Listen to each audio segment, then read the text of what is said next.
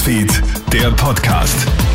Hi, Tamara Hendrich bei dir vom Kronehit Newsfeed und ich habe alle Updates für deinen Donnerstagabend. Eine unfassbare Tragödie spielt sich gestern in Oberösterreich ab. In der Nacht auf heute verlässt ein zweijähriger Bub das Elternhaus und erfriert. Er ist bei minus 10 Grad nur mit einem Pyjama bekleidet und offenbar auf der Suche nach seinen Eltern gewesen. Die waren in der Zwischenzeit bei Nachbarn. Erst gegen 5 Uhr früh entdecken die Eltern den reglosen Buben vor ihrer Garage. Alle erste Hilfemaßnahmen bleiben erfolglos.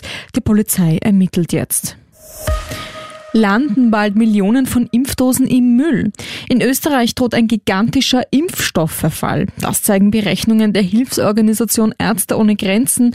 Die Vakzine haben nur eine Haltbarkeit von sechs bis neun Monaten, doch wir haben Unmengen an Impfstoff eingelagert. Selbst wenn in den nächsten Monaten alle Impfpflichtigen ihren Erst-, Zweit- und Drittstich erhalten würden, werden im März rund 10 Millionen Impfdosen übrig bleiben.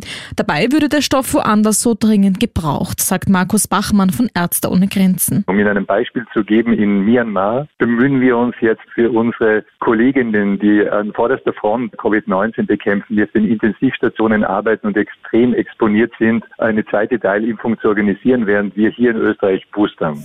Jetzt gibt es Konsequenzen für eine impfkritische Schulärztin. Die Wienerin ist zuvor namentlich in einem offenen Brief von impfkritischen Ärzten an Ärztekammerpräsident Thomas Seckeresch erwähnt worden. Der Brief stellt vor allem die Effektivität und die Sicherheit Sicherheit der Corona-Impfstoffe in Frage. Die Stadt Wien hat die Wiener Schulärztin daraufhin gekündigt. Acht weitere Schulärztinnen und Ärzte werden ebenfalls in diesem Brief erwähnt. Das Bildungsministerium prüft jetzt, ob die Betroffenen den Brief tatsächlich unterstützen. Auch ihnen droht die Entlassung. Das war's derweil von mir. Alle Updates holst du dir wie immer im Kronehit Newsfeed oder online auf kronehit.at.